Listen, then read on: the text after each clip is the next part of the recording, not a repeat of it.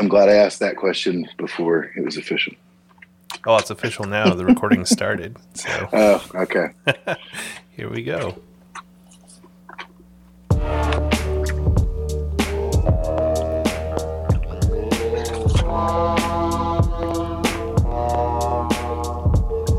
Welcome to Photography Chat hey, Brian. With Merlin. Hey, Brian. Photography Chat with Merlin. Brian says, I look new job fresh. it, it is week two. Uh, it was an early week, so week two is uh, is over today. So, yeah. It's been a bit of a new job. It's it's uh, kind of a nice change. You know, it's uh, fun stuff. How are you doing, though, Daniel? I, I'm doing well. I'm doing very well. It's, uh, you know, my day job, I teach full time, so... Uh, today is drop day, so it's a big day for for professors. Um, so what does drop like, day? What does drop day mean? Drop day is the last day that a student can drop uh, before, okay. and still get like a W on their transcript. So like I, it's like then you know the students just disappear and you never hear from them again. It's kind of a sad, weird thing. Weird. Um, but yeah, it, it's it's uh it's like a benchmark that we all know. Which is like now we just have three weeks and then it's then it's finals week. And I don't teach Maymester. So uh, for three weeks in May, that's when I first actually usually every year go into the now Policon planning for, for the big one here in September because I'm off for those three weeks. I'm able to start making phone calls, making sure venues are secure and things like that. That's really exciting. So May If if you, if I've have not messaged you, anyone back for any reason, May is a good time to hit me up because uh, I am I'm off for three weeks. Nice. Well, that's kind of exciting. Um, it's nice to have some time off, especially with it, like academia. It's so stressful, right? It's really hard to do like you know sick days or take or travel. You know that's why like a lot of things are planned around when I'm on on break, like spring break and things like that. So.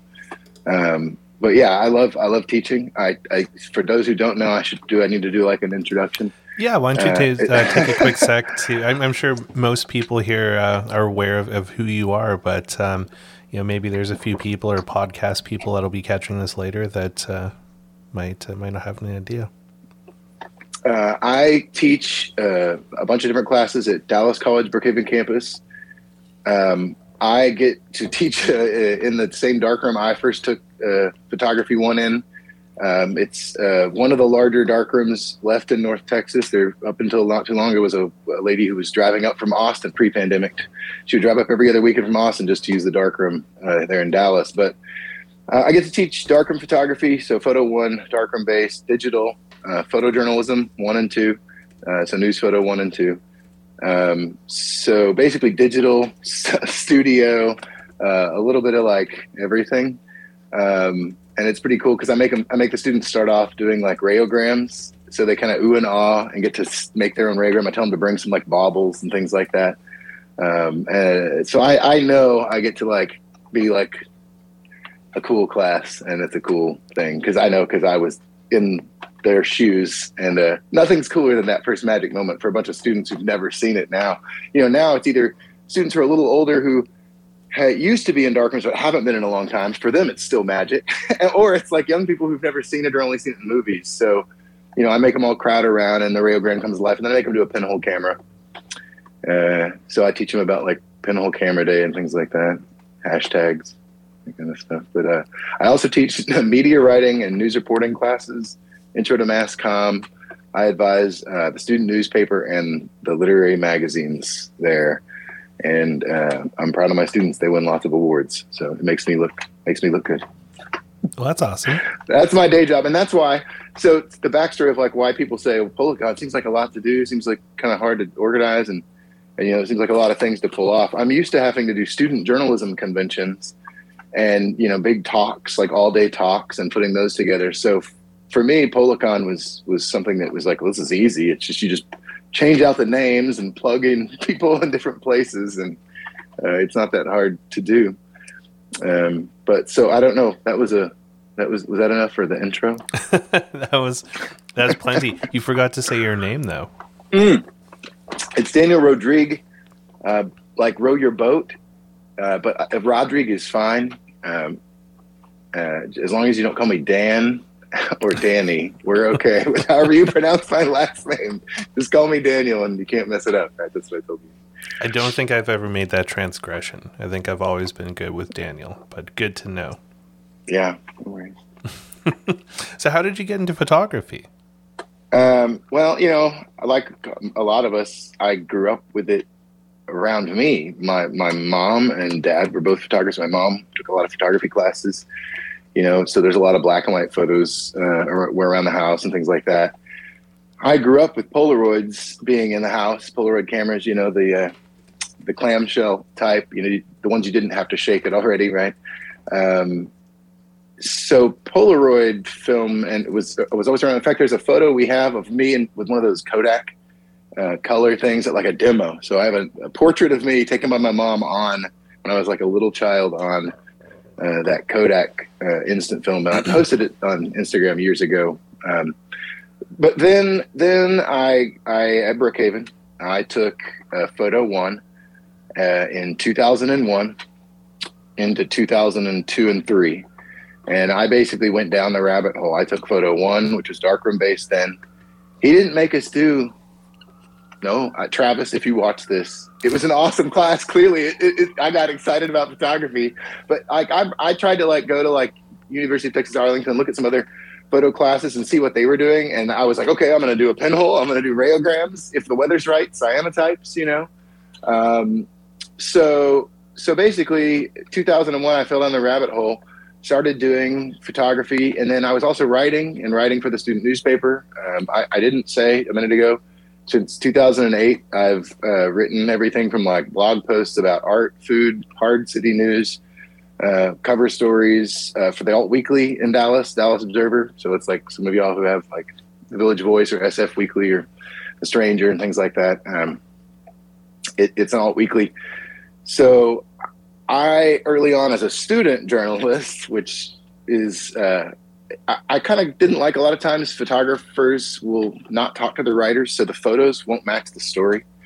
Like, I'm sure every reader has read, come across this where you're looking through a news story or a magazine and it's like, oh, they talked to these two or three people, but they didn't talk to uh, this one person. And it would have been cool to see a photo of them. So, so early on as a student writer, I started pitching and doing photojournalism. And I was actually upset because then I got an award for, for a, a photo of a zombie before I got a writing award. And I was a little bitter because I, I considered myself then more like a writer, and a photographer was like a hobby, and, and I was just getting into it because I, I was okay at it. I was I was pretty good at it. Um, but then I, I stuck with photography, uh, and, you know, uh, kind of always, I guess, I, someone asked me the other day, when did I start shooting Polaroid? And I, I was like, I never stopped shooting Polaroid until it got real expensive or hard to find, right? So like many of us, it was just always a part of my life. And then the heartbreaking few years there were, you know, the the late two thousands where it seemed like the end of the world. Um, so, so that's kind of how I got really into photography. My, my mom really, especially, and encouraging it. And then taking those early photography classes with Travis Uyoka, who inspired a lot of photographers. Um, and then now again, I, it's weird cause I get to teach the, the same class and inspire new photographers. Um, So what what else? What's another question about the early days? We want to keep going. I, we want to keep going back in time, or we want to flash forward in time? No, I, wanna... I think I think you covered it there. It's like, you know, how you got started, and um, I don't think there's a lot of people out there that are like as O G Polaroid as that, where, you know, it's they've been doing it since childhood kind of thing. Um, yeah, it's kind of wild to think that. Because, like, yeah, you know, Polaroids are around when I was a kid, but, like, you know, we were too broke to afford a Polaroid, so that, that's quite a luxury. And I'm not going to make it like my parents had it all the time, but definitely, like, special occasions, you know, Christmas, like, we have Polaroids of holidays, um, and, you know, big moments, you know, and, it, you know, Mom would write on the front, Easter, nineteen seventy-eight, you know, so, like... Uh, those of you who know me or are friends, you can creep around on one of my albums, and there's some early dapper Easter Polaroids of me in like a pretty cool suit. There's another one of me sitting and reading a newspaper with nice backlighting. That's awesome. Anyway, so so yeah, I grew up around you know, hobbyist, you know, photographers who had taken college classes and liked it, you know. Um, and then I took the photography classes and never looked back. Uh, I, like I said, I've been shooting for The Observer. My, the first time I had Polaroids in publication, like on, in uh, publication, Alt Weekly, was two thousand eight. So since two thousand eight, I've been uh, publishing or had my Polaroids published in a bunch of different papers. Of course, the Dallas Observer, the Houston uh, Houston Press, uh, or Houston Chronicle, Houston Chronicle, um, and a couple of others. But um, and then another thing I do on the side is I don't advertise it. People come to me, but uh, I do like Polaroid or Game Boy photo booths. I have a collection of neon laser backdrops, which many of you who've come to Policon here know that that's a big thing that's different about Policon Bay Area and Policon in Denton uh, is I have a collection of backdrops. Um, so I bring a bunch of backdrops. So on the patio, covered patio where we're at, there's always like usually at least three or four different neon laser backdrops and then a couple other silly, weird backdrops. And as we all know, Polaroids look pretty good if you use a backdrop. The closer you get, uh, those colors pop. Well, and everyone loves getting like nineties style school school photos fo- mm-hmm. uh, as well. Like those backdrops are pretty bitchin'. Yeah. I, I, so I have four of the neon laser, the, the kind that we you're most of y'all are picturing, the the purplish blue with the baby blue or sky blue and pink airbrushed uh, lasers. I have two that are the cliche ones, slightly different tones, and then one I have is a gray and white, which is most any studio photographers know, the gray and white, you can kind of make it any color you want. And that one has clouds at the bottom. So it's like clouds with like neon lasers at the top. That's and cool. Then the other one is just multicolored, like every hot pink, all the hot, uh, you know, like, what do you call them? Like highlighter kind of colors. Uh, and they're all airbrushed and hard diagonals. So they make for great Polaroids. That's awesome. Um, Awful Repute had a question here. Um, how different was it to have Polaroids featured in weeklies when it seems out of the norm? I mean, I so I think that Pol- so m- anybody who knows the history of Polaroid knows that Polaroids have been used in print for a long time. Uh, in newsrooms, a lot of times you didn't have time. I mean, even newsrooms back in the day, of course, had darkrooms down in the basement, right? There was a darkroom on site because they had to develop and then print and run it upstairs, right? But but even in, in like student news, Brookhaven, the other day I came across some old Polaroids and they were headshots for a story. They didn't have time to shoot the photos and take it to the drugstore and wait a day. They needed that photo that day. So somebody marched over with, and there's still, I, I have some. I have a couple different Dallas College branded, Brookhaven branded Polaroid cameras. One's an S X seventy and the others are, are clamshell one steps. Um, but, you know, you'd walk over with a one step, do the close up, take a, a, a photo of somebody, and then they would come back, cut it out, and cut and paste it on the page. So so Polaroids have been used in print and publications for a long time. Anybody in the studio photography knows, you know, they're used as test prints. And sometimes those test photos end up cooler and better. So they end up running those, you know, scan, you know, scan it, take a photo of it. Before we scanned it, right? Now mm-hmm. we use flatbed scanners, of course. Now everybody's familiar with, you know, using uh, cameras to do flat work copy, which is something I, I teach um, at Brookhaven. It's weird because for a while there, it wasn't needed to know. And now everybody's back getting, you know, cap- copy stands and, you know, using tripods to do what we used to call flat work copy. Anyway, that was a, I feel like a rabbit trail. You'll have to keep me on track. No, it, that's the whole point of this thing is like, you know, go down rabbit holes and, uh, you know, explore nuggets of things that, um, um, you know, you may not talk about in, in regular conversation. Um, Dave says that uh, he misses pack film for that reason. It's so much easier to proof shots. Yeah, I mean, pack film, that was honestly, that was why we started Instant Film Society. Justin Good and I, if we want to go back to the origin real fast, to do the quick origin story, we were starting to see films go away. We felt like there needed to be a clear, I mean, some type of group or organization that was like willing to talk to Polaroid or whoever the companies were.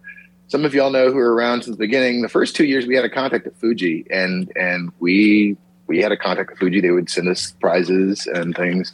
And then it got harder and harder, and we've never really. So if someone out there from Fujifilm is watching this, feel free to D M myself or Instant Film Society because we would love to reestablish contact. Uh, but of course, we have a great relationship with and had in, Impossible Project and Polar Originals and now Polaroid again.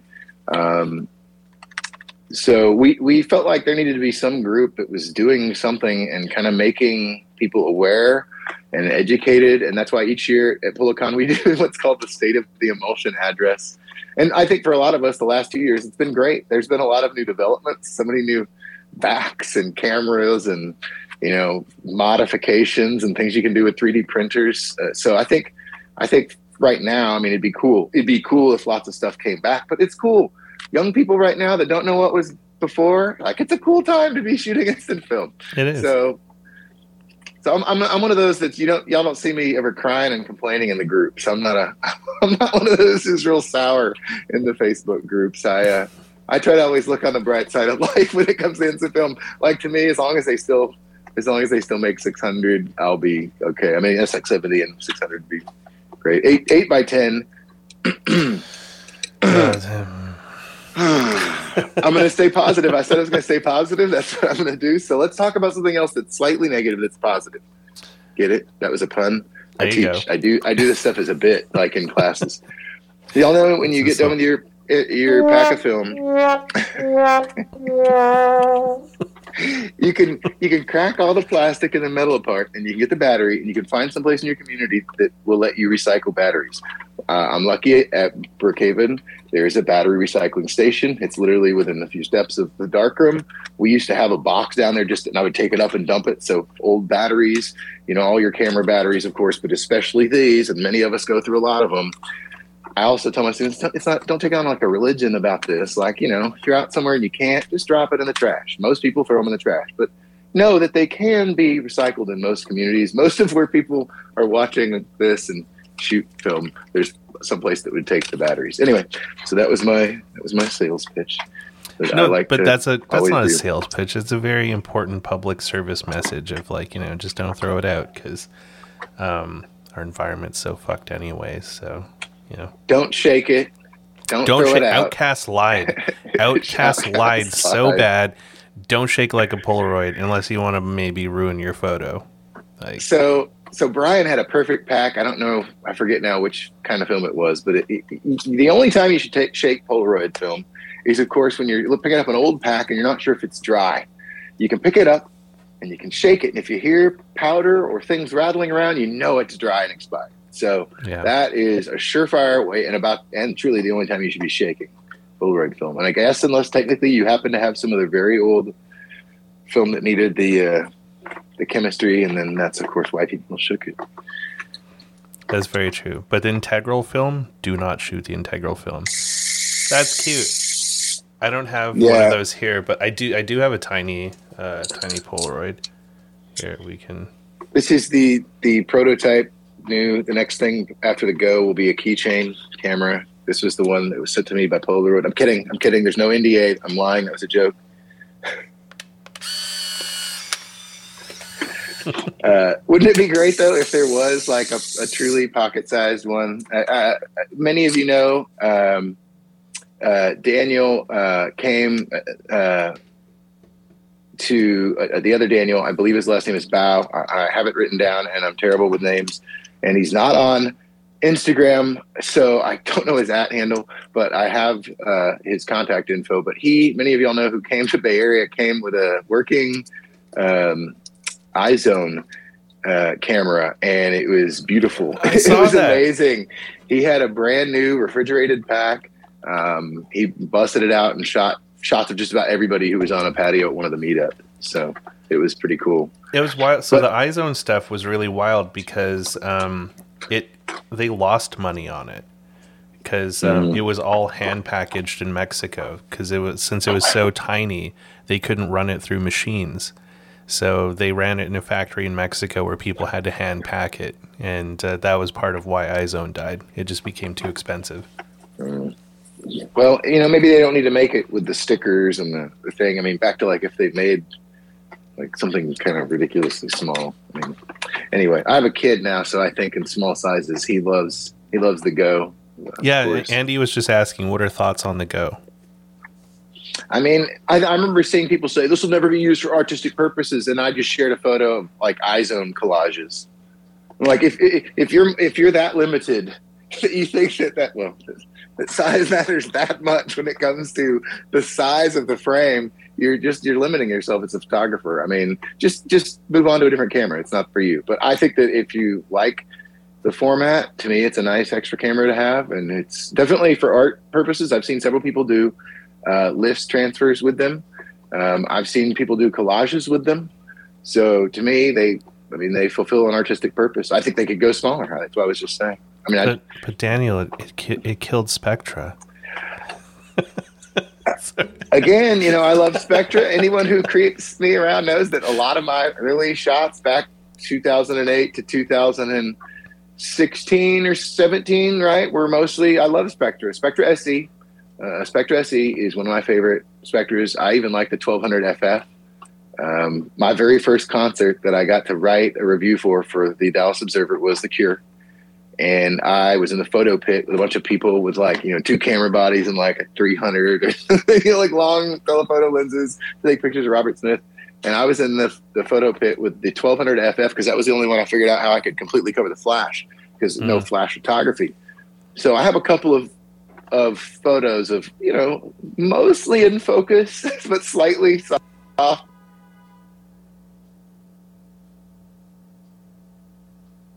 Oh, your audio went away.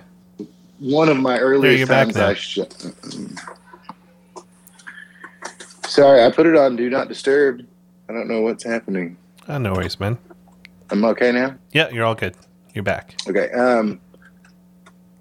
So where were we going? Chris says you were in the Cure's photo pit, and then he's I, bowing to you. I realized I didn't have dinner. Yeah, I was in a Cure. I was in the Cure photo pit. Uh, I've reviewed the Cure, I think, twice, and I I know I've shot them. That was my very first time I reviewed a concert that wasn't something else for a music blog. This was like meant to be a concert review. One time, my first time ever was a music editor at the time. Uh, sent me to go cover a polka festival in Ennis, Texas, and I got to see six hundred people dancing the chicken dance to Brave Combo. So that was Dude. my actual first like weekend wrap-up thing, but then my first concert review was The Cure, and I brought that twelve hundred F F into the photo pit. The chicken dance is nothing to mess with. I've been to a ton of Filipino weddings, and when that shit drops, it's it's something else. I mean, you can make fun of it, and it seems silly, but if you're right up close and there's several hundred or, you know, several dozen even people doing it in the circles and stuff, it's it's pretty, it's hard to, there, it's hard to not get kind of sucked up in the emotional. Uh, there's magic it. to it, you know? And, and as soon as you hear the thing, all you want to do is, like, you know, fucking get in there, dance around. Polka is a weird one, though. Like, that kind of stuff. Tiny little bit triggering for me from my childhood because I grew up in like this town that was uh, called the Bavarian City of the Rockies, and um, in the summertime there'd be two massive events where the population of the town would like triple or more. Like there was like forty-five hundred people in the town, and they get like thirty thousand people coming in for uh, it was July Fest and um, the International Accordion Festival. And so it's like, you know, you'd have a week long of like people fucking playing accordions and doing polka and shit. And then a week long of people getting wasted playing bocce and again, listening to like, you know, polka accordion music. Yeah. I mean, polka, a, a polka festival is, is a pretty intense thing. Yeah, that was, that was my first exposure to Brave Combo. Of course, now I've seen them tons of times. For people who don't know, that's like, they're one of the biggest famous bands out, out of Denton. Um,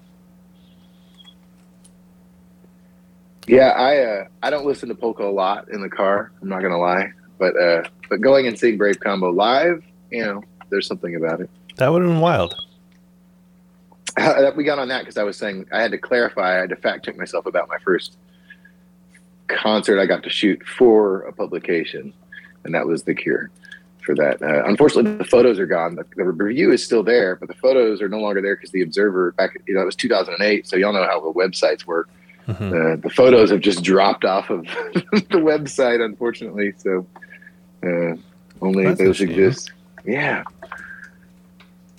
Um, so do we need to do uh, talk about May May seventh. May seventh. Well, just one thing before you jump onto okay. that. Um, I have to kind of do a retraction because I did originally sort of shit on the go because I thought okay. it was kind of dumb at first. Um, but now I'm on my third pack with it, and it's growing on me. And I mean, look at that face. How can you how can you be mad at that face? It's like the, the cutest little camera I've ever seen.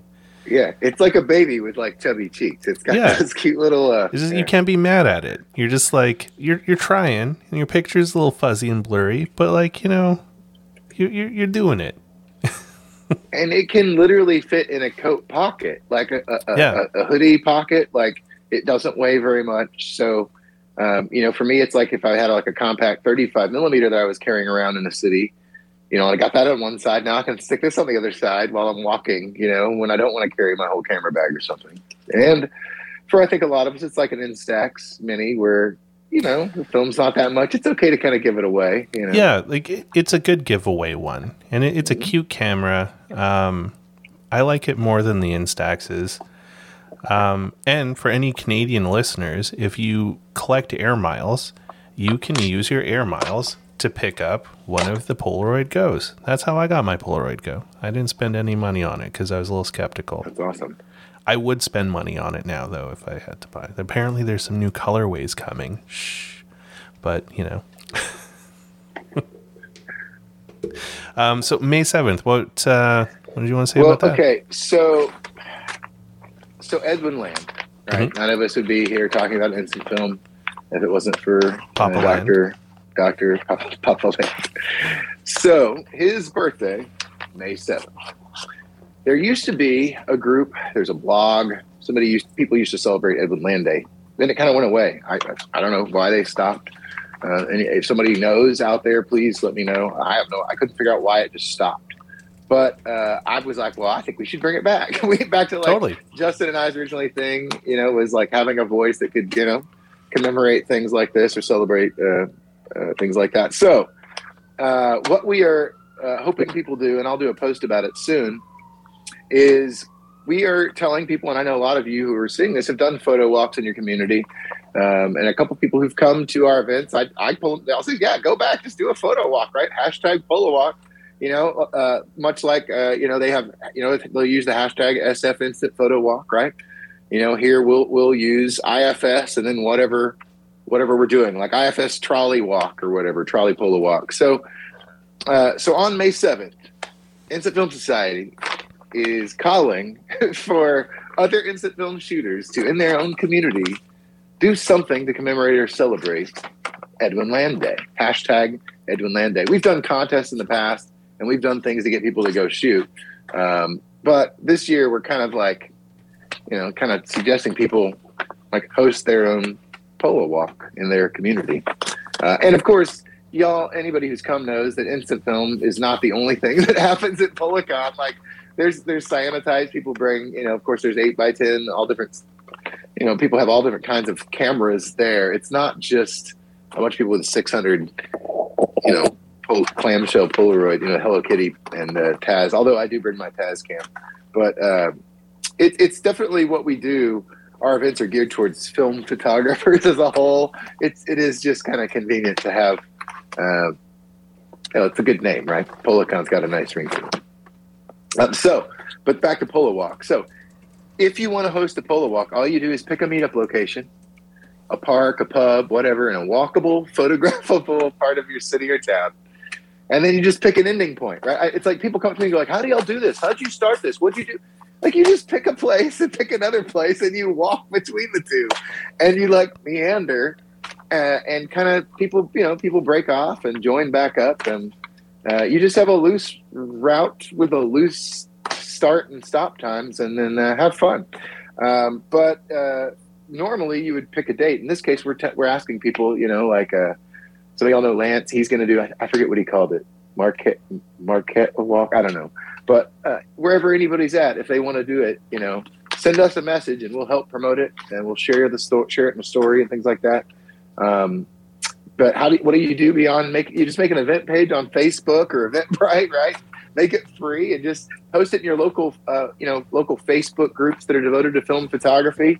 Um, so people people are shocked at how many people show up to our events, how many photographers. And some of you all just saw the most. The next walk we're doing, for anybody who wants to come, anybody here in North Texas or anybody who wants to come in, uh, the next walk that is happening is on April twenty-fourth. April twenty-fourth, uh, there is an event page on Facebook. We posted about it on Instagram. And we're recreating the twenty thirteen walk that, that ended up with us now having Policon, because that was the first walk in twenty thirteen that we had eighty-three people show up to a meetup. We just did hashtags and, you know, Instagram, Facebook, meetup at this park in the middle of downtown Dallas. And eighty-three, up to eighty-five, it was hard to count. When you have that many people, it's a little hard, it's a little ephemeral, but we counted at the first meetup eighty-three, and then somebody else counted eighty-five, but I always round down because I don't like to round up. Um, but we're recreating that walk, and for people who don't know, in North Texas, we do have trolleys, not cable cars, they're trolleys. Um, some of them are hundred-year-old. They have names like Petunia and oh God, I knew, you said I knew their name. The, the Green Dragon. Um, I like the so, Green Dragon. That sounds awesome. Right, right. Uh, there's like three that are really old, like hundred-year-old trolleys, and it's free to ride. Uh, and it goes in this cool area around a, the, the park in downtown, Clyde Warren Park, and then it goes to the Arts District, which there's like a, a reflecting pool and a bunch of like outdoor sculptures and things like that. Lots of great architecture and architecture to shoot. And then we end up taking the trolleys over to a, a pub that has food and, and beverages. So so that's our next event. But for May seventh, we are urging at you, the watcher, the viewer, the listener, to ha- host your own host your own polo walk in your in your city that day to celebrate. And when people ask, like, what are you doing? Why are you doing this? Be like, Edwin Land, the guy who invented Polaroid. He, he uh, it was his birthday because uh, – I think a lot of people don't realize how, you know, he invented so many things. Like, we wouldn't have sunglasses the way we think, right? Y'all know he invented the polarized filter. Right, that was this is why the this is why the original logo was the way it is, or was, for people who don't know, the two rings. Um, it's also what made them all their money, so they could make all of the instant film. Mm-hmm. That and, like, you know, war projects. You know, yeah, which is yeah, a lot of people. Cool. Sorry, was that? At least. There's at least two books that kind of hint at that that that Polaroid changed World War Two, because they the bombers got to have goggles that were like tinted like that, so they could fly above the clouds and like fly into the sun and stuff and just follow maps or whatnot. So um, yeah, it's interesting, the history. And then of course he he had a hand in early three D uh, and three D glasses and three D technology. There's a there's a couple photos of some opening that he was involved with, um, which is a fun fact. That's how S X seventy got its name, because all of the government projects that they did were labeled um, special oh, yeah. experiments, and they were designated a number. And the very last project they did for the government was S X sixty-nine. And when he wanted to develop the new camera and film, he didn't want any of the competitors to think that they were making a new camera or anything. So that's why they called it S X seventy, so that the competitors would leave them alone about it. So it's kind of like a, a cool little note there on the history of S X seventy. Yeah, I'm, I uh, I love all the old those old stories. I have a, a collection of at least eight books now of all the, the kind of different Edwin Land Polaroid narratives. Um, of course, a lot of them a lot of them are very similar. One of the best ones is, of course, that newer one by Rihanna Rihanna Madlon. Well, there, I haven't checked that really one out, like but there was the one, too, that was written by um, the guy that was like an O G executive at Polaroid. I can't, like Bob, I think it was Bob Weisberg or something like that. Mm. That one is, a, I, I think it was called Land's Polaroid. Okay, I have that one. That's in the stack. I have, I have not read that one, but that one is in my hoard pile to um, eventually read.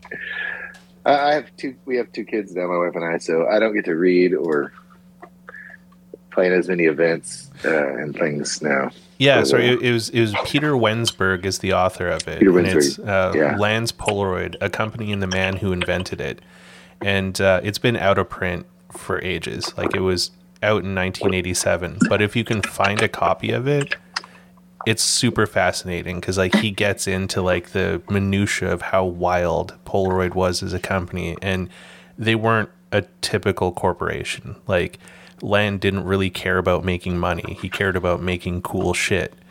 And um, they just happened to make a lot of money so that they could just make cool shit and not really have to worry about money. And then the cool shit they made just made them more money so that they could just yeah. keep doing that. But like, there's one part of the book where um, he talks about the guy that was tasked with making colored instant film.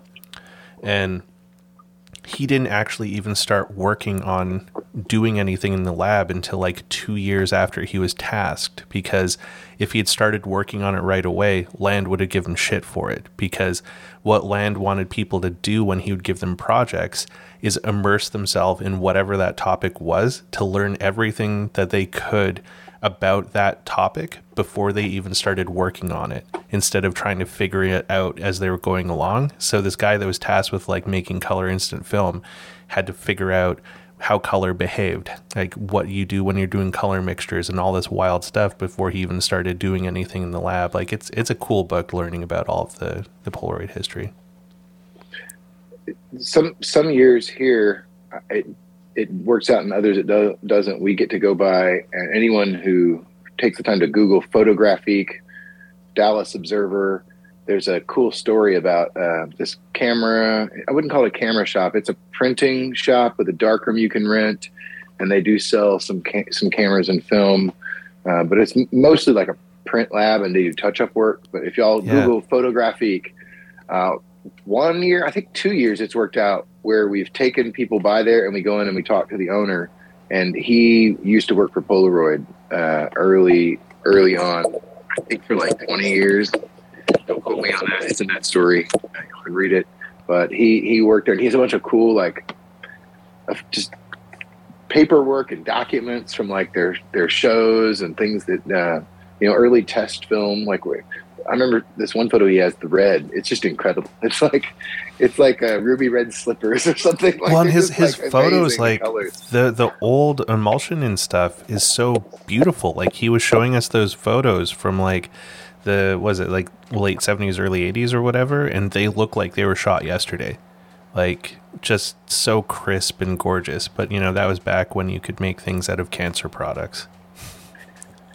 Yeah, caustic, right? Yeah, not yeah. toxic, not toxic, just caustic. Yeah, super I mean, wild.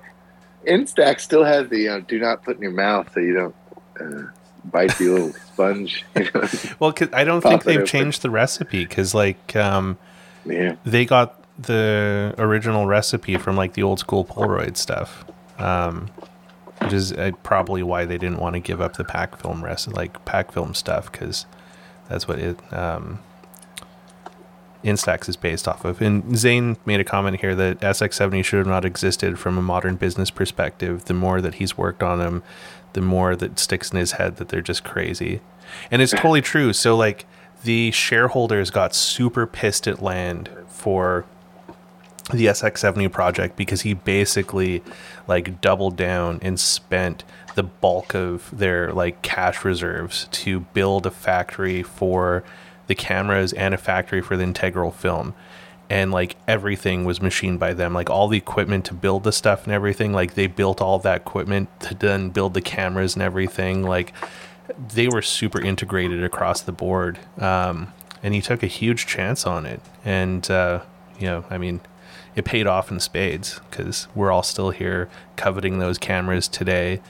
But um yeah like he Polaroid and, and Land himself are an example of like, you know, businesses that I don't think would ever exist again today, because no one, no one has like the gravitas to like, you know, pull some shit like that. Um, cause like, I, I think Land is probably one of the ballsiest business people that's ever fucking lived. Um, mainly because he also had the intelligence to back up the ballsiness. Yeah. Yeah. Yeah. And he wasn't afraid to, to take, like, I mean, obviously, even though it is a Polavision, yeah. So someone brought someone brought a beautiful, like, mint Polavision kit. Maybe it was Matt. I, can, I some Brian might be able to comment in the and tell us who brought it. There was a it was like in the box, like looked like it just rolled off the assembly line. It was amazing, um, and that that was a big risk that kind of was kind of. started started things not looking good for the company. That, that, well, and that was like one of the nails in his coffin with the share, like with the yeah. board, because uh, they looked at the Polavision failure and were just like, we need to get rid of this guy. Um, but that's ultimately what ended up killing the company once he left, because like Land was Polaroid, and um, yeah, and it never existed. And then he was like super salty about it too, where like he saw his baby failing and was like, "Fuck you guys, you kick me out, you fucking die. That's it." Like. He was apparently pretty bill- uh, bitter about his ejection from, from the company, um, and then and then eventually Polaroid got slapped on everything. Yes, which I'm not necessarily like. I know there's a part of me that, you know, like my wife came home with this from like the clearance rack at Target, and I was like, absolutely, that's fantastic. you know, like you know, like I don't know. There's a part of me that likes how how. commercialized the brand is in a way that, that there's like track jacket or track uh, track pants that are, say, Polaroid at Walmart. I mean, I don't know. But I have a love-hate relationship with the fact that the brand got put on everything, like like dollar store speakers that light up, you know, for for, for your iPhone. Like, well, and that was kind of the shame of it. It went from like one of the most amazing engineering companies probably in the world to um, just a, a shill for like if you wanted to spend some money to slap the Polaroid label on some bullshit, um, you know, it's um, they they would take the money, which is it's good now that like Polaroid Originals has had such a great success with the film that they folded Polaroid proper back into it and just created one company again. Um, which, uh, you know, I'm, I'm, I'm glad that was able to happen, but, um, excuse me, um, the, the Polaroid history is absolutely fascinating, and, and we could wax lyrical about it for, for like probably weeks. The May seventh thing though, that's yeah, amazing. Edwin Land Day. And, so hashtag Edwin Land Day. There will be an announcement soon. We, we didn't want it to confuse people with the event that's going on. I wanted today to be like the, we got to, like, this is an exclusive, right? Exclusive announcement. I don't know. So, so we've been meeting and talking about this for months, literally since last year. Uh, I'd started doodling out the post. Like, I've already got the draft ready. Um, we'll have some kind of a contest. Uh, I think last year we had people recreate. We teamed up with, I think, Brooklyn Camera. Don't quote me on this. I think we teamed up with them, and we we did something where we had people recreate Uh, either a photo of Edwin Land. Yeah, like people would pose like in one of the recreating a photo of him or, or something. I don't remember the, what we did last year, but we've got a new idea, a new prompt. It'll be like a prize, uh, like a, a contest that'll be online. Anyone can participate. Unlike yeah, now, most of y'all know the scavenger hunts. We're back to, now that we're not virtual anymore, scavenger hunts are for people who are at the conventions, uh, at the con, at the Policon or meetup or whatever you want to call it. I, now I don't even call it a convention. I forget what Andy said. Andy Odom, most of y'all know, if you don't, uh, he is one of the main people now who helps us. He's here in Denton, and also uh, Instant Denton, if y'all don't follow him, uh, John, Eric Munoz. He, they are instrumental with what we do here, but I forget what we started saying we were going to call it. Something else, anyway. Uh, but for those who don't know, Policon, can I, can I explain Policon? Because I think we realized after Bay Area this year that some people don't know what it is. Yes, like, um, before you jump into the Policon, they think it's something different. um, before you jump into the Policon thing, I'll just say um, for the May seventh thing, I'm, I'm not going to be in Vancouver. Otherwise, I'd host one here. Um, but I'm doing a group show. Where are you going to be? I'm going to be in Toronto. Um, so you should do something there. Well, that's Can what I was going to say. There? So if, if anyone wants to get together to do a, a Policon walk in or a, a, a Papa Land Polo Day. Walk. a Pola yeah. walk in, in Toronto, let me know. Um, cause I'm going to be there doing a group show, um, on, on Land's birthday, which is kind of wild, but it doesn't start till eight p.m. So in the afternoon, if any of, uh, you know, Toronto people are on here, um, and you want to get together, D M me and we'll, we'll throw something together. Maybe we'll like meet up in Kensington Market or something. And, and we can do a walk around there, like through Kensington Market and Chinatown. It would be, uh, rad to do that. And I hope someone in Vancouver here can put something together. I'll uh, I'll see if I can track someone down. But. You could see that's the thing. You could throw up a page. You could throw up a page there and there, because again, like it's like I'm trying to tell people, like, which is just we're just putting meetup points and getting things for people to do. I mean, that's all we do. We're just like, hey, there's this thing, you know, we're hosting it at this place. You can go here. You know, there's not, there's not that much to what we do. I, I think it's just that nobody's doing it. So that's kind of, uh, as you know, you know, it's not, I mean, just a, people to get together and take photos and hang out and exchange handles and, you know, interact, you know, it's, a, it's a, and, and, we're, and the thing is, I know people who show up to this are creatives and photographers and art, art directors and designers. And, you know, it's just a pretty interesting, cool crowd. And, and that's why for me, May seventh, doing something Edwin Land Day, I really wanted to, to do something that people could outsource. And we started talking about this last year, and I have to plug this because uh, I won't say my daughter's real birthday because they say you're not supposed to do that on the internet. That's fair. But, uh, but my daughter, who is almost a year old, her due date was originally May seventh. And I was like, no way. So I had to say that that's not a real birthday. But uh, anyway. That's fair. But so May, a perfect May seventh. Um, yeah, May seventh. If anyone wants to do something for Toronto um, or Vancouver, let me know. I'll help put that together. And uh, Brandy is also asking if anyone wants to do something in Seattle. So if you want to get together in Seattle, yes. Hit Brandy up, Sunshine Only Girl or uh, Film Diary of a Redhead. Uh, hit her up. And then I think we have a perfect segue question here from uh, Dave, a k a. Cinedar. He says, hey, what's Dave. Good for Denton Policon this year? So I think this okay, gives you the perfect go, thing to talk we about. Go straight into Denton Policon. Okay. Well, go go into the, the sort of, I guess, explanation of Policon. So you're going to okay. do like the difference between Bay Area and, and, and Denton because they are two very different beasts. Yes. So here's what I'll say first. It needs to be out there for everyone to understand. Anyone who goes to con- real conventions, and I say that very seriously, like real conventions where there's like a, a check-in desk and you get a badge and like there's tickets for things like. That is not what with his, this is. This Policon is a meetup for photographers that takes place over three days, right? Uh, you, typically, Policon is Friday, Saturday, Sunday, right? Um, it, it's choose your own adventure, right? Like, you're on your own. You, you get your own hotel. If you want to do Airbnb, you do Airbnb. You want to do a hotel, you do a hotel. You want to you want to stay at a real B and B. You want to stay here in Denton. I'll, I'll talk about Denton. There's a place called the Old Irish Inn or something like that that's on an alpaca farm. There's a buffalo ranch where you can stay on a on a ranch with thirty-five head of buffalo. It's like a hotel slash B and B. Uh, there are a lot of options here in Denton. Everything from like thirty-nine ninety-nine off the freeway hotels, do not, do not stay there, to like to like seventy or eighty dollars a night places that are, have themed rooms. Like there's a Grecian themed room and like a I forget what the other rooms are, but there's four themed rooms. Some of y'all photographers know what I'm talking about. They only Ooh. allow two people. They only allow two people in, and they say no cameras. Brian, right? in in in Korea, they call those love motels. I wasn't going to say that, but uh, anyone who wants that one, just D M me, and I can point y'all in that direction. But there's there's nice hotels. There's mid level hotels in Denton. Is all the furniture vinyl? At that place, I imagine it's. I imagine. Yeah, I, I haven't seen these other than photos of. I've seen photos of them, but that I wanted to do a band photo shoot there, and that's when I learned that they won't let a band in. You can't take in more. They were like only two people. Oh, that's only lame. Two people.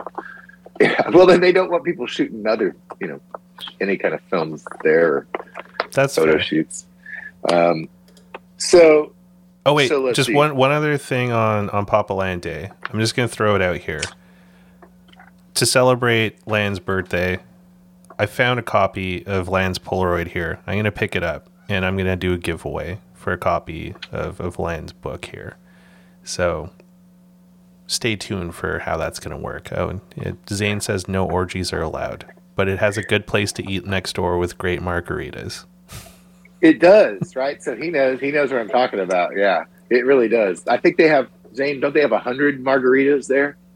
I think they have one hundred margaritas. Um.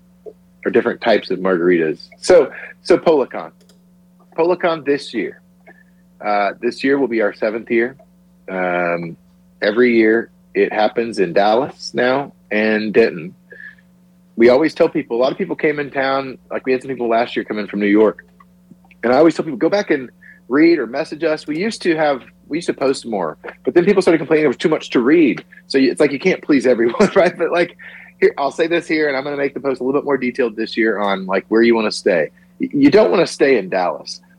You no. want to get an Airbnb or get a, stay at a B and B or stay at a hotel or stay at one of those ranches that are either two to three minutes from the square or ten to twelve minutes from the square. You don't want to stay in Dallas and have to drive back and forth. The only thing we have in Dallas is how we all got here is we started off, uh, Justin and I, just doing an Instant Film Society walk at the State Fair of Texas. The State Fair of Texas, that's opening weekend, so it's always easy for us to tell people, when it, when is... When is Policon? It's always the last, the last Friday of September, because that's when the State Fair of Texas kicks off. It's in a hundred and something whatever year, right? We just piggyback on that, and we go there and we meet up and we take take pictures of the, the Midway and and people and the costumes things, and it's colorful. It's great. Uh, a lot of people like some people like to shoot the day better, and other people like to stay and shoot the neon and stuff at night better. Uh, but Friday night is always the State Fair of Texas, and then we go up to Denton, and all the other events are within a walkable area, a point nine mile walkable area of downtown Denton. Uh, it's a historic downtown area, lots of neon signs, lots of cool shops, everything from like little mom and pop kind of ice cream shops to to bookstores, uh, really cool uh, recycled used bookstore on the corner in an old Purple Opera House. Um, so many places I'm afraid to even begin mentioning, or I'll know I'll forget places, but anyone who's been can know to tell others that it, there's a lot of cool stuff to shoot and do there. Um, so I do recommend, a lot of people came in to Bay Area, and there were a couple, I guess, Airbnb, I guess they were calling them the Polifrats, Polifrat houses or something like that. I don't know what, Brian fact checked me on that. I, I think they were called something to that effect, but uh, I do recommend that, because if you, if you get an Airbnb in downtown Denton, or stay there's a B and B just north of the square. The closer you are to the square, the less you'll have to drive or walk. And if you get an Airbnb, at least two people I can remember, two different people come into town and got, got Airbnbs that were within walking distance to the square, which means that you're with, you never have to walk more than about uh, less than a mile the whole weekend, you know, to and from the different venues. Um, and we will be at, at Rubber Gloves again on Saturday for the Zine and Thing Swap Meet. So uh, th- I hope everyone who, who knows is, is planning on bringing zines or pens or buttons. Uh, to me, the Zines and Things Swap Meet uh, is the coolest part of Policon, because we get to, you know, swap and trade everything from, uh, you know, packs of film to zines and pens and buttons and T-shirts and cyanotypes, lots of cool stuff. So um, if anyone has any questions about what you can or can't bring to this swap meet on Saturday, just message me. But if you if you've never been to Policon, it's just going to be a little bit more of the same. And this year we have like S X ninety and a couple other people. I know Zane will do something again because um, he's here in Denton. So we're going to have a really cool lineup this year. And I've secured the venues and a lot of other stuff way earlier than ever before. So um, if you're planning on coming this year, it's going to be the thirtieth, September thirtieth, October first and second. And to please some out-of-towners, we might actually make this the first one where we go into a fourth day where there will be an optional day zero, because I've resisted it because it's a little, to me, it, as a as a Dallasite and now Dentonite, it's a little cliche. But people from out of town want to do the J F K stuff. So we're going to do like Daly Plaza and then go over to Oak Cliff and do Texas Theater and like Top ten Records. These are cool places to photograph by themselves, but they have historical significance to, to people who know the history of J F K and Lee Harvey Oswald and Jack Ruby. So like Polaroids from the grassy knoll? Yes, we will be able to take Polaroids on the grassy. We will we will walk from the school book depository to the grassy knoll. We will do that. And you can take photos of like the little white X's that they painted on the concrete. Well, and, and if um, what what are they? Q, if QAnon's correct or anything, we might get lucky and we'll be able to take uh, pictures with J F K himself. Man, some of y'all know because you follow news. There, I think there might still be people in Daily Plaza waiting for like there. It's crazy, y'all. I, I, I, I mean, couldn't help that one. I just no, that's great because yeah, it's it's one of the most absurd things that's ever happened here. And there's always a, a small amount of people out there selling like weird self-published like zines and newspapers, conspiracy theory things, you know, and I love that part of it too. Um, but now there's this whole other level. Like those people must be like, damn, look at these nut jobs, you know, it's like weird. But um, I also wanted to throw, I, not to put you on the spot with this one, um, mm-hmm. but I remember when I, Policon three was the first one that I made it down for. And uh, was that twenty eighteen, right? That was twenty eighteen. Yeah, so there's the, that's the that was all because of Armando. Um, I would have Armand, never made it down if it wasn't. Camera? Yeah, if it wasn't for Armand at the Denton Camera Exchange, um, I would have never made it there. And uh, if it wasn't for Jason Lee and the Boston Plainview trip, I would have never met Armand. So, um, you know, big thanks to Jason and Armand for introducing me to all of this. Yeah, um, thank you to both of them. Armand uh, here in Denton has helped tremendously from the first year, and he and I and Justin were doing events as early as twenty thirteen together, piggybacking on music festivals here in Denton.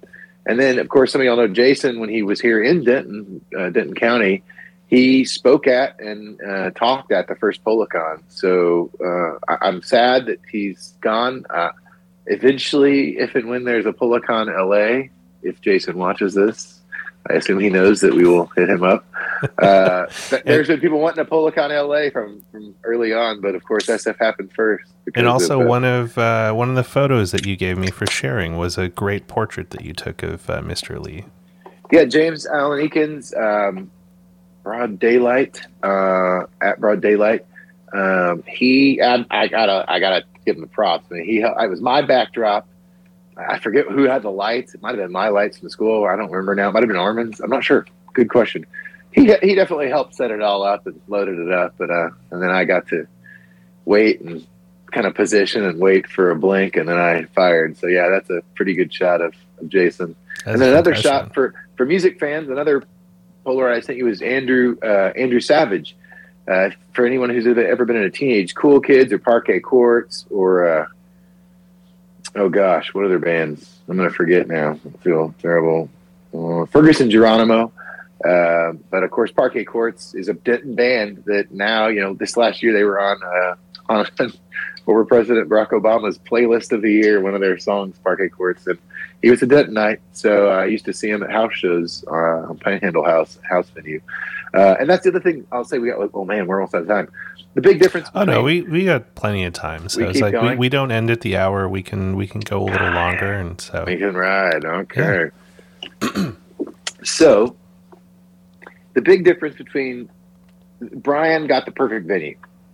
The Parkside is the perfect venue. Two people who I used to know who are former Dentonites who now live in the Bay Area uh, told me, "Oh my God, this is perfect." That's the Rubber Gloves uh, of the Bay Area. But we haven't booked shows there. Um, when we're here in Denton, I always have like an after party, and we don't do the after party on Sunday because a lot of people have to fly back out at two or three p.m. on Sunday. Um, you know, and we have events, we have stuff going on Sunday all the way through about eight p.m. Uh, until and that's in the end on Sunday. But so we have a big after party where I have like bands. And this last year for Policon six, we had uh, karaoke. Uh, a friend of mine, Johnny, he he put together a list of like, I don't remember what we had, like fifteen to twenty camera themed songs uh, for karaoke. And then of course you could choose other ones, but we had like a menu, you know, of like camera songs.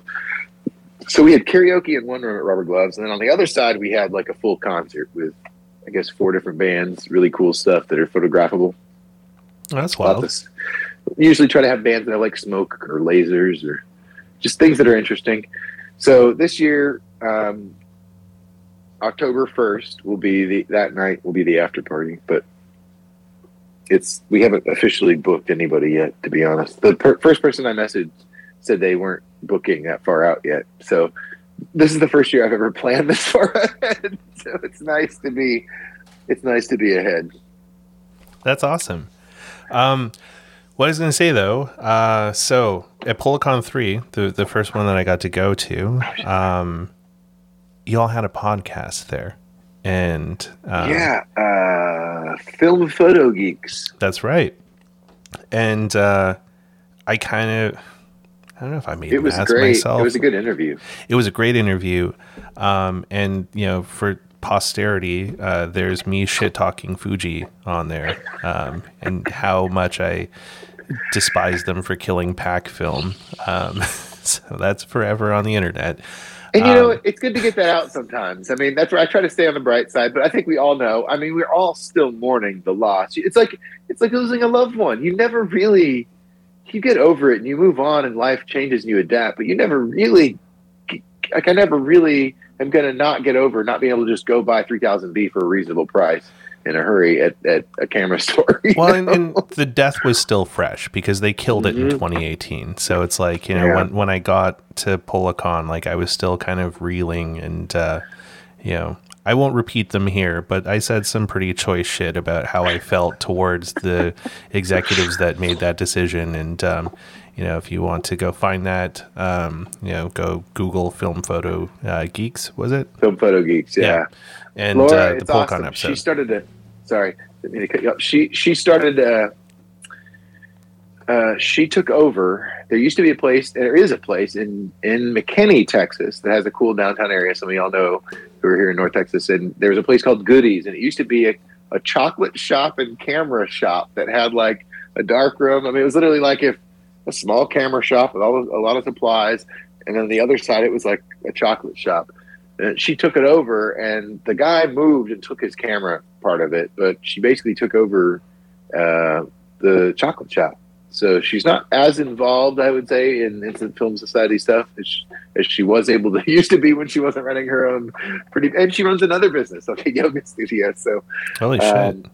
But uh, I stay in touch with her a lot and see her, and I hope she can come back because she was she was really great at helping me on on the day of because we're all volunteer. Um, some years I get students as interns that kind of help behind the scenes make things happen. Um, but she was fantastic about helping me make things happen. So, and so is Jessica. Anytime Jessica, some of y'all know Jet Setter, uh, twenty. Oh man, I've had beer on an empty stomach with no pizza. Jet yet. Setter twenty-two. twenty-two. I was like twenty-nine. And then I was like, that's not right. No, like, Jessica Reinhardt. She's a eight by ten legend. She is fantastic uh, to help. And, and, you know, it's like I can do fine on day one and day two, but by the end of day two, Policon, I need somebody else to slide in and start yelling and directing. So um, anyway. Jessica's fantastic for that. But what I wanted to throw at you was um, I thought it was really cool having that podcast portion in, in Policon three of twenty eighteen. And um, if you guys would be down with it, um, I, I'd be like interested in doing an episode of the chat where we could do like have a panel, but then also have it live on Instagram Live. And uh, yeah, you know. Absolutely done. Easy. Sorry, I was wrong. It's Jet Setter twenty-three. We, we were both twenty-three. Wrong. See, I knew it was twenty, and normally I would be able to fact check, but I can't right now. I can't fact check anything because I'm on the phone. Like normally I would. I need another phone here. Like like anybody who does real live radio or broadcast, you have a you know, you have your laptop where you're able to fact check, but I'm not able to right now. My laptop. I'm I'm coming to y'all live from from my uh, uh, my garage because our office is right next to the baby's room and the baby's asleep. So. Oh, that's fair. I think Jessica's ears were burning. This is my shrine. Burning. This is my this is my Policon attendee motivation all year.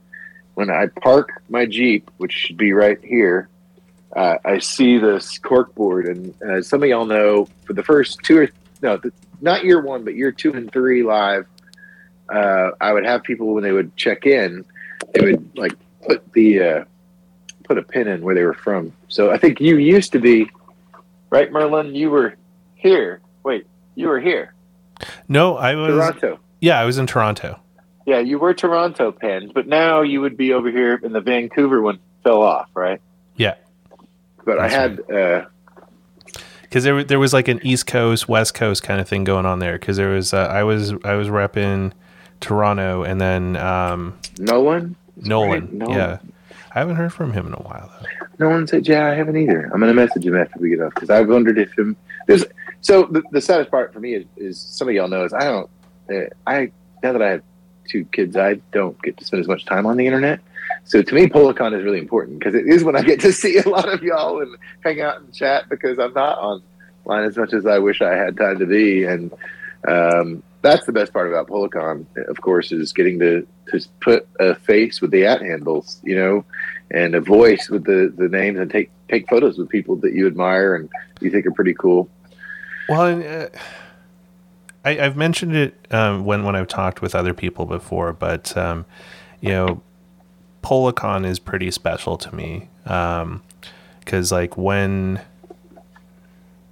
like the, the, that uh, twenty eighteen was like a real sort of like pinnacle year for me because um, before I took the trip to Boston for uh, Jason's workshop, um, when like. The night that I bought the tickets for Jason's uh, workshop, I was on the fence of like killing myself because I was like, you know, I just, it, I kind of like all of the things going on in my mind were just basically like, well, what's the point of being around right now? Everything's stupid. And um, while I was like having that thought um, and also having a bout of insomnia because it was like three a.m. in Toronto, um, I saw Jason had posted that he was doing this workshop in Boston. And uh, I was just like, well, fuck it. His photography is like a really big inspiration for me, like his ethos and like his, the pictures he takes and everything. And so I was just like, well, you know, what's another six hundred bucks on the credit card if I'm like just off myself anyways next week? So I, I made plans to go to Boston um, as just kind of like, a, you know, get, get a cool trip in before the end.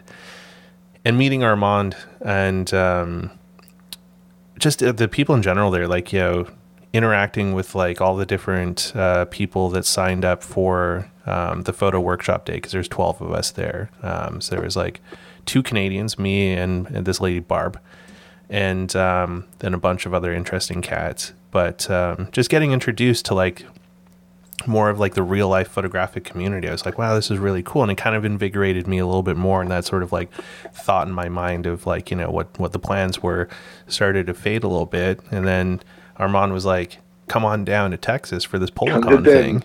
And I was just like, I don't know. And he's like, come on, you got to do it. And so Policon was like, Boston's kind of started me on a different track, but Policon cemented it because that trip, meeting everyone there and getting involved in the community was a real lifesaver for me because it's such a welcoming community. It, it really blew my mind how amazing everyone was, like Brandy especially. Like, you know, I was a total stranger and like Brandy adopted me that weekend and was just like, you know, showing me all around and everything. And, you know, everyone was Thank so you, welcoming.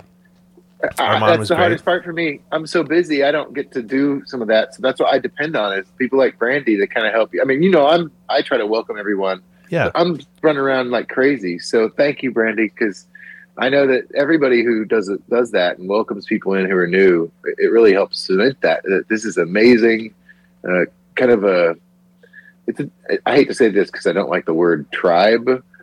but that, and that's why we call it a society instead of a club. I don't know right? if I use but, tribe, but it definitely feels like a family. So it's, it's like, family, you know, yeah. I, I felt a little bit like an outsider in, in the twenty eighteen one. And I was kind of like dipping my toe in a little bit and y'all were very welcoming. And, you know, I was a little nervous about going to Texas, not being a white person. Yeah. Um, so like I was, I, I didn't know what to expect and I ended up absolutely falling in love with Denton and just the, the whole experience there. And then coming back for twenty nineteen for, for Policon four, um, that just like cemented it even more, like, you know, getting closer to like Brian and Mary and everyone and, um, you know, meeting Dave, uh, Sinadar, um, spending time with, with, uh, Jess, like it, it just, everyone, like it, everyone became really important and it was really cool getting to like see everyone and, and spend time with them. So it was like always that thing to look forward to.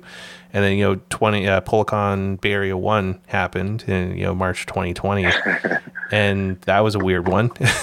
And it was like, it was really great to be able to see Alex and, um, you know, Brian and Mary and, um, you know, all, like all the familiar people and some new faces and everything. And, uh, yeah, just, it's just been such a great community. And uh, yeah. Uh, I'm glad twenty- we did it. I know, I know some people, so you came and, and I think that you get to, you and a few people, Brian and a few out of town people get to see what we were seeing. Yeah. Was a very cool snowball happening.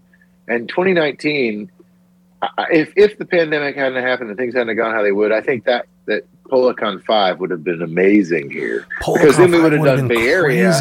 And then five would have been nuts, but of course five we had to do virtual, and Bay Area barely we barely pulled that off right before everything shut down. So that was such a weird experience, because like I've spent a lot of time in San Francisco for work, and I'd never seen a San Francisco like that before. Like just watching the city close down around us, and the the sort of life just like draining from it was was super surreal.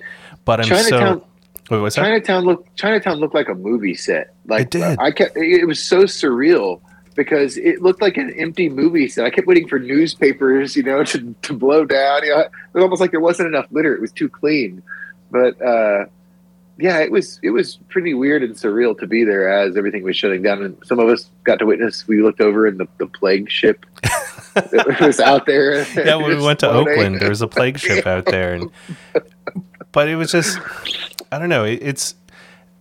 I hope other people have, have had a similar experience with it, where it's just like, Polcon's a really special thing, and it, not just for the the camera stuff and like the advancement of it, but just the community around it. Like y'all have done a really great job of putting together this like fantastic community, and just because it's so welcoming and, and inclusive, it's just what like brought so many great people into it.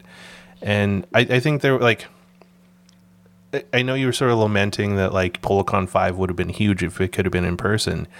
But I also think it was really cool that it was virtual in a way, because that was no, the first time so many people around the world who have heard about Policon and wanted to be part of it were able to be part of it. And I was a little we tiny couldn't... bit bummed that Policon six didn't have as much virtual stuff to it, because um, you know, we tried. It, the technology didn't work out. Uh, you know, of course, some of y'all know Brian wasn't able to come out, and he was going to bring a crew. Like, we did the best we could, uh, and and I think that you know, going forward, people want there to be a virtual component. So I'll just put this out there: if there's someone watching who, and Brian, I think he this year knows how we can do it a little bit easier. But uh, the reality is, I mean, we are a nonprofit. We are all volunteers. Unless we have someone volunteering to do something, it's hard to do it. So, uh, you know, we'll we'll do Instagram Live, and I actually got some little uh, stands like that, that I'm on right now, like little stands you can put a phone on and do like a live thing. So we will do our best, and, and we always have done our best to try to post a lot of, uh, you know, so people can see parts of it so they don't have too much FOMO. But but those of you who are considering or thinking about or on the fence about Policon, um, Denton is is not, as as now Merlin could attest, it's not what you think of Texas. It's uh, amazing. Like it's, it's a little. Sorry, go ahead. It's a little island uh, amidst other things. Just to give you some quick background, uh, not to get too political. A lot of Texas, of course, went uh, you know who. Uh, some of Texas, like Dallas, went Biden. Uh, Denton went Bernie. So Denton is different. Um, it's very progressive, but you know, there's some elements that are still, you know, Texas, Denton, Denton County it is, but um, progress is happening. They, within the last, since, since, since twenty nineteen, by the time now people are returning, the Confederate monument that used to be on the square is gone and got torn, taken down. So, you know, it's not, uh, it's, it's just a cool town that feels, you know, a lot of people say it's like a mini Austin. I don't want to compare it to Austin because there's no comparison. Denton is just a small, magical two college town where there's a bunch of cool, cool shops around a square.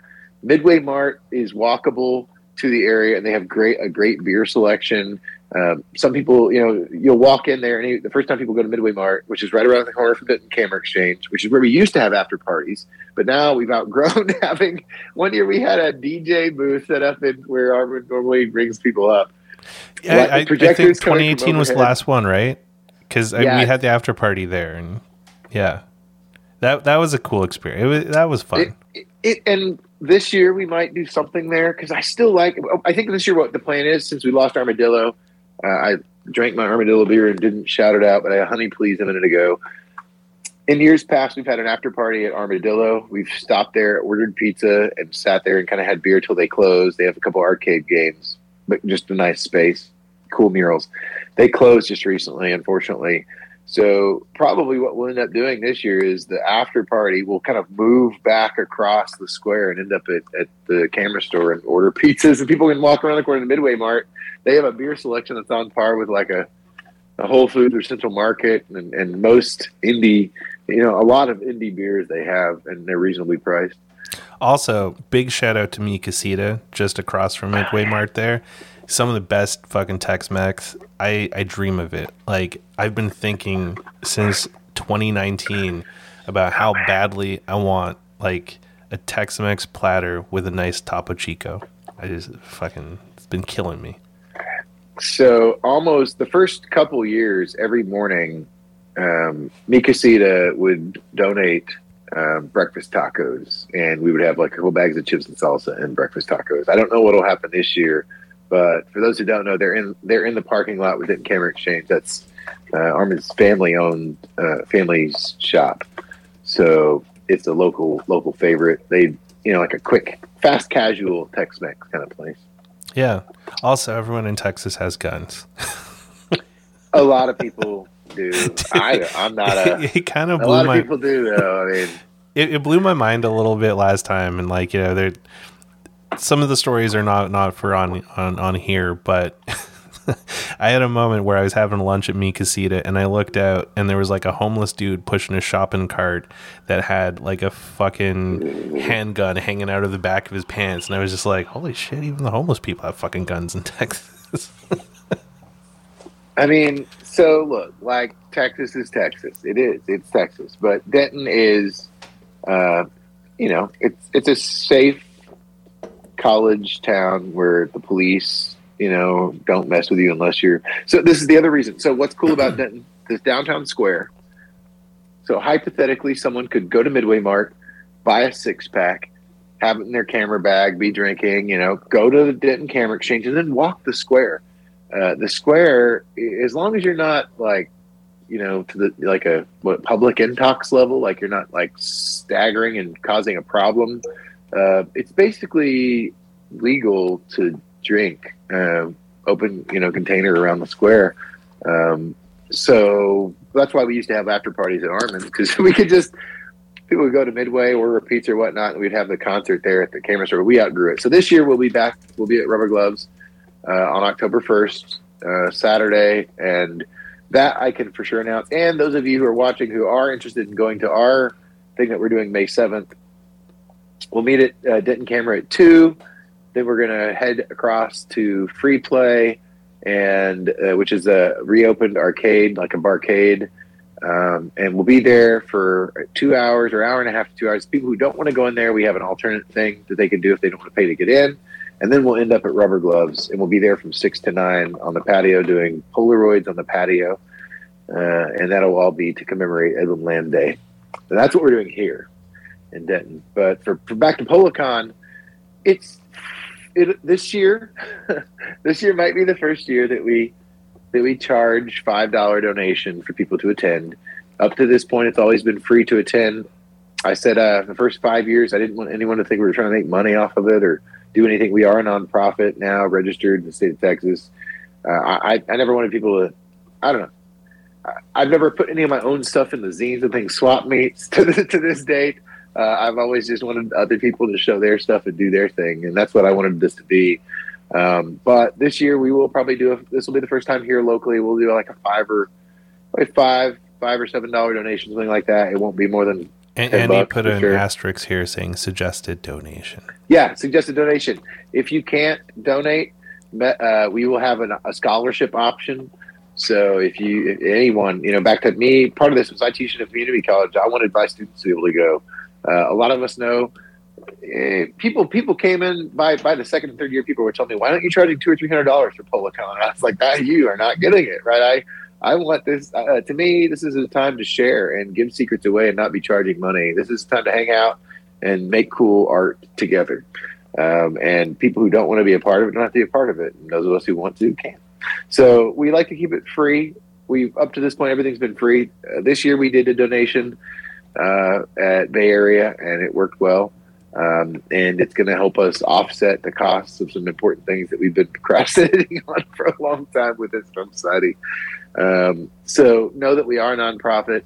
Um, even our posters, you know, people, you know, the only thing we ever sell, we, we get pens made by Mad World Records, and then we give them away for free. Um, we get, we, uh, we paid for stickers and took a dollar donation to basically pay for those. The posters are made by an artist, and then we, we basically use the poster money to pay the bands or the karaoke. Basically, the after party is paid for by the cost of the posters. So uh, Policon is not about making money. Policon is about getting people together and doing cool shit. And uh, it's all photographable. All the bands know that they're performing. So this is something else that's cool. Policon, the night in Denton. The bands know that this is the photography. It's the film convention. They want Polaroid. You can get up close. Like, Uh, I basically tell people it's like having a, you basically have all access pass. If you're, if, if you're there at Policon attending, you'll get a stamp that says Instant Film Society. You get a discount to the concert, to the after party. So it makes it, um, for those who like to shoot concerts and live music or karaoke, we'll have both again this year. Um, because uh, Bay Area, I love Parkside. It's perfect. There's a stage indoor. This year we had stuff happening. So we had two places. Some of y'all know at Rubber Gloves, we kind of have three. There's three different rooms we can work with and play with. Um, so we'll have the karaoke, and it'll be completely separate from the, the live music. For for those who don't like live music and don't want to shoot, you can just go in and sing sing tipsy karaoke with your photography polo pals. It's a fun time. Like, if you can make it down, definitely by all means go. Like, it's um, it's been a tough couple of years not being able to get down there to see y'all. And um, like, I missed you this year. This year in Bay Area, uh, I felt like y'all, and of course Brian Garbrecht and and I, I, Mary Berry. I, I felt like there were some people who, and uh, dude, I was uh, I was so chat. So that's the first time I felt FOMO since the pandemic started, and they removed the requirement for testing the weekend after Bay Area. Mm. So it's like if it was like one week ahead, I could have been, I could have been down there, but you know, whatever. Next year, I'll definitely be down there for it. And I'm also, I, I'm going to probably be in Texas for a couple of weeks this year because uh, uh, I might stick around for Steve's uh, Steve's birthday. Well, if you can come down, uh, so this year, people who are wanting to get the full Policon experience, try to come down the Thursday because the Thursday there will be some events. Um, no, I'll probably come early, and then like because okay. uh, I think Steve said his birthday is like October tenth or something. So like you know, I'll, I'll be I'll be in the area for a while. Were there more questions? I don't think there's any other questions. There. No, nobody wants. We don't have questions. Mm. Was there uh, was there any other uh, Policon stuff you want to, to share or talk about? Or you did you have what else mind? Should I talk about? Oh man, I don't know what else I should talk about. Uh, if anyone's watching who knows how to make cool T-shirts, someone should scan the, the Garbage Pail Kids, the Polaroid. I I want I really want this on a T-shirt, right? This would be a cool T-shirt. The Polaroid? Like some, yeah, it's the Garbage Pail Kids, Pola Boy, Pola Boy. No, Polaroid. It's Polaroid. He's like a uh, instant film camera who's just like barfing out Polaroids. Send me a scan of it. Could you make that happen? You could do yeah, that. Yeah, I'll figure something out. Nice. It'd be a great sticker, but it would also make a cool T-shirt. Yeah, um, send, send me uh, send me a scan of it, and I'll I'll play around with it. So since we're still going and going into overtime, I want to go back to something you said, and part of the reason that I did this, I because I teach students, and I have for a decade, I learned that a lot of artists feel isolated and cut off. And and before the internet, it was even worse.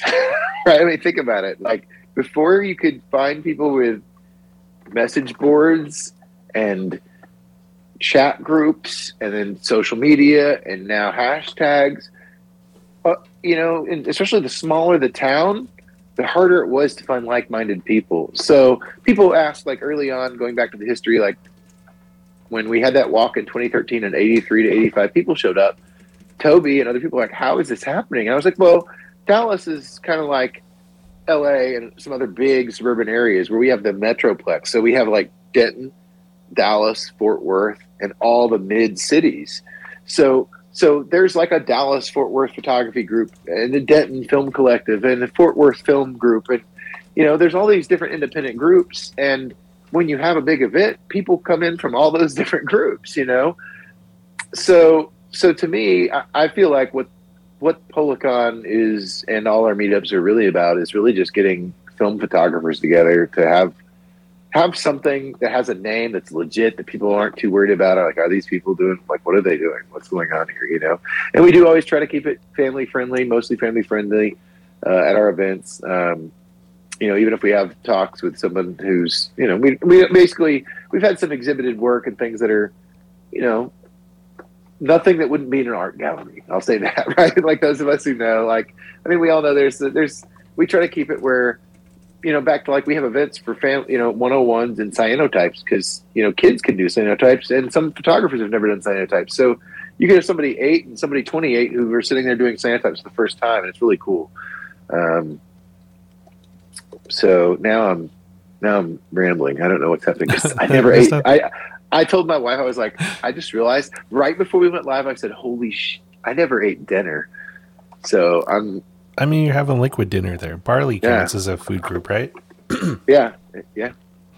Um, Sarah did have a question, though, that Andy answered, but her question was that if you wanted to donate outside of the Policon tickets, is there a place to do that? And Dandy, uh, Andy said, absolutely, instant film society dot com. There's a donation widget. So if you want to give yes. to the fine Instant Film Society, check out their website. You can donate us a coffee, I think is what it says, or something like that. But yes, there is a way to, to do that. Um, and then uh, when we do the shirts, uh, sometimes y'all pay attention to when we post about shirts, because sometimes that is a way that we're like fundraising. Um, in some cases, we get back like half or almost half, depending on what we've done or how it works out. Um, and then same kind of thing with the posters, like the artist is giving them to us at basically his cost. Uh, napkin art, if y'all don't follow him, go back and look at our past posts of the posters. He'll we'll have a cool Policon seven one this year. We keep them to twenty dollars. I mean, we, we're not trying to make a, a lot of money off of this. We're just trying to have something cool for people to take home. Um, but this year, those who are still listening and will listen later, if you come, bring stuff for Zines and Things Swap Meet. We will be at Rubber Gloves this year. They have more tables than ever. We will have space. So don't, if you're hesitant at all, like, will people like it? Will people, should I? Just do it. Just print a couple copies. Uh, you know, if you're not sure what to, de- you can't decide what theme, message me. I'll help. I teach students how to do this, you know, but make some buttons, make a couple t-shirts, you know, bring a couple packs of expired film. The only thing we don't want it to turn into is a camera swap meet.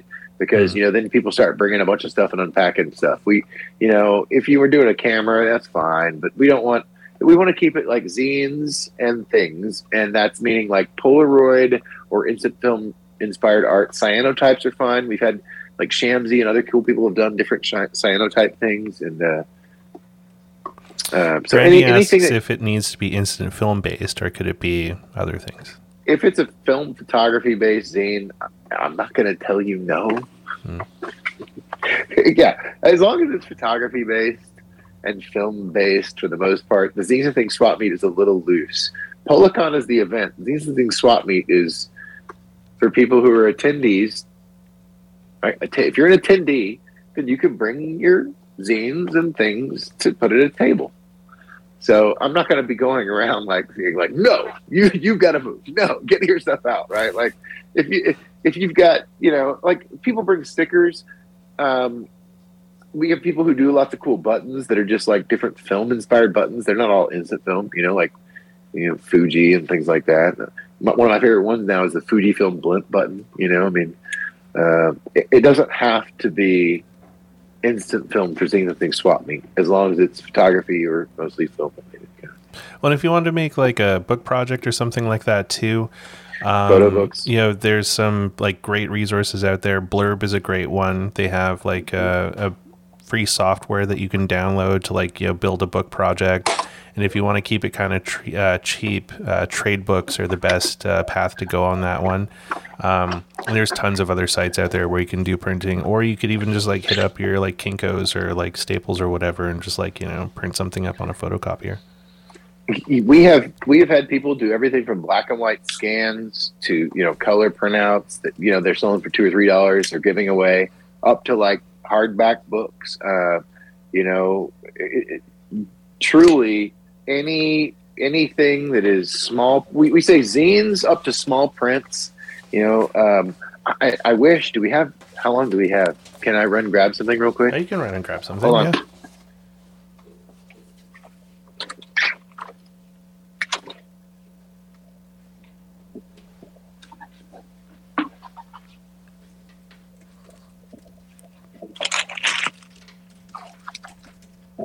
All right. You can also do some cool stuff too if you wanted to, like, um, keep it kind of lo-fi or whatever.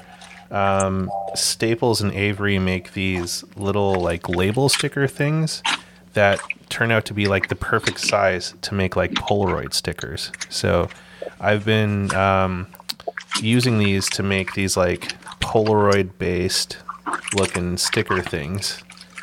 And it's pretty cheap to do them. I think uh, what was the model number of it here? It's the uh, it's the label size uh, three and one third by four inch, and it's the Avery fifty-one sixty-four eighty-one sixty-four. If uh, if you want to like mess with those, and I've just been printing these off in a laser printer, and they're pretty cool. This site is one from the Bay Area. It's like a bunch of left behind uh, photo booth photos that's been like bound as like a cool scene. Some of y'all know uh, it's Jaya. Uh, his at handle, I don't know. I just type in his name, but it's spelled J A Y A B H A T. Does somebody somebody can post his at handle? I don't. I didn't see him come in, but he did this cool zine. It's in a prescription bottle. And then it says, it, the prescriber is Doctor Land. It says it's required. Take two Polaroids three times a day. And then, nice. you, and then you open the zine. And then inside the cover is the, the Brian the Vaxxed. And you can see it's... So y'all, if you have a cool package, you have a cool idea... People will pay five to ten dollars for just about anything, and this is remarkable. He's got just a mix of these zines that's rolled. It's hard for me to flip it and show y'all, but he's got some like different quad ticks and diptychs and just cool things he's got. Um, so there's all kinds of cool ways you can put together zines that they don't have to be a, a hardback book that costs twenty dollars. Some of the best things are, you know, kind of smaller ones that are. This is one. So if you're wondering what to do with your old the uh, antidepressant bottles or old film canisters, there you go. It's a cool one. The, this year, uh, the swap meet, there was a lot of really cool... At, at Bay Area, there was a lot of really cool stuff. That first year was good, but obviously I think a lot of people were scared, scared off for the right reason, you know. Um, but this year, this year was a really cool Bay Area uh, swap meet, um, oh, and that, that thing at Parkside, and and back to like some people were messaging and doing feedback, and I understand it. And if you're watching, I understand your feedback. Some people said we need to have it like a bigger space. One person said we need to have it at the convention center hotel, but but again, I think some people are misreading what we're doing here. Uh, I don't want it at a convention center hotel. That is the last place I would ever host a Policon. Uh, I want it at a venue where people can eat and have food or coffee and where there is cool backgrounds that are natural, like walls covered in stickers, which Rubber Gloves in Bay Area, uh, the Parkside have, you know, different backgrounds that are just natural painted walls, interior and exterior that looks good. I want a place that feels comfortable where people can kind of spread out and kind of feel themselves. And, and it, I don't feel that way at a convention center hotel. Sorry. Well, speaking of those walls, is... um. Are we going to get to go to Norman Roscoe again? Or is, is that that a, a no-go anymore? I mean, there will be something that happens there. Some of y'all know Norman Roscoe. The first two years, every part of Policon Saturday was held there, including the first year we had our after-party there. We had a concert there off the square. People had to go in through the back door. It was pretty cool and clandestine. Um, but we they print our T-shirts and sometimes our stickers. Um, they've done all of our t-shirts since the very first year. Um, this year might, we might have another company who helps do some things so we can have like our logo on some koozies and other things, but uh, Norman Roscoe will be a part. And yes, upstairs, you're not really supposed to have anything to go up there, but there is like this legendary wall that's been so used for, for wedding wedding portraits and band portraits. It's been, I mean, it's it's legendary. It's this pop pop like marked wall with different textures and like the plaster's kind of ripped off. Yeah, it's it's like some lath and plaster, and I think there's some, like some brick there and stuff too. And it's just like it's it's just so derelict and gorgeous, and especially with like the big bay windows that they have there, and you get that like the light in there with that. The great like, natural oh. light, yeah, yeah, yeah. So there, we will be around the square again. For those who haven't been to Denton, all of what we do takes place within zero point nine miles walkable of this downtown, you know, picturesque square. And we will incorporate a couple of places on the square this year that we haven't in the past. But yeah, th- there will be something at Norman Roscoe. Uh, I'm not sure if it'll be uh, eight by tens upstairs where people have to, because we can't have too many people there at once. And sometimes, one time we had a workshop and I had said, hey, we can't have more than five people up there at once because the owner, they kind of told us we shouldn't have any people up there. I might shouldn't be talking about this. But long story short, somehow I got a text and like, the people were like, hey, we see, and there were like a bunch of people upstairs. And like, I was like, we got to get people down. So like, we will incorporate up there, but it'll probably be like, we'll have to limit. We always have to limit how many people go up there. And we, yeah. we have to be very careful. Cause again, I don't want, I don't want this to feel like a stressed out, like rules heavy, like you got to do what we say kind of thing. But also like, we need to respect these host venues. They're, they're letting us, how we've done what we've done and grown is that, you know, in Denton, we are able to do, We we operated for the first five years with a budget of zero. We we work with host venues that let us go into their places for free, and we have to sometimes kind of keep those capacities to workshops or sessions. But um, it'll it'll be great this year because everything's opening back up. Of course, numbers are down.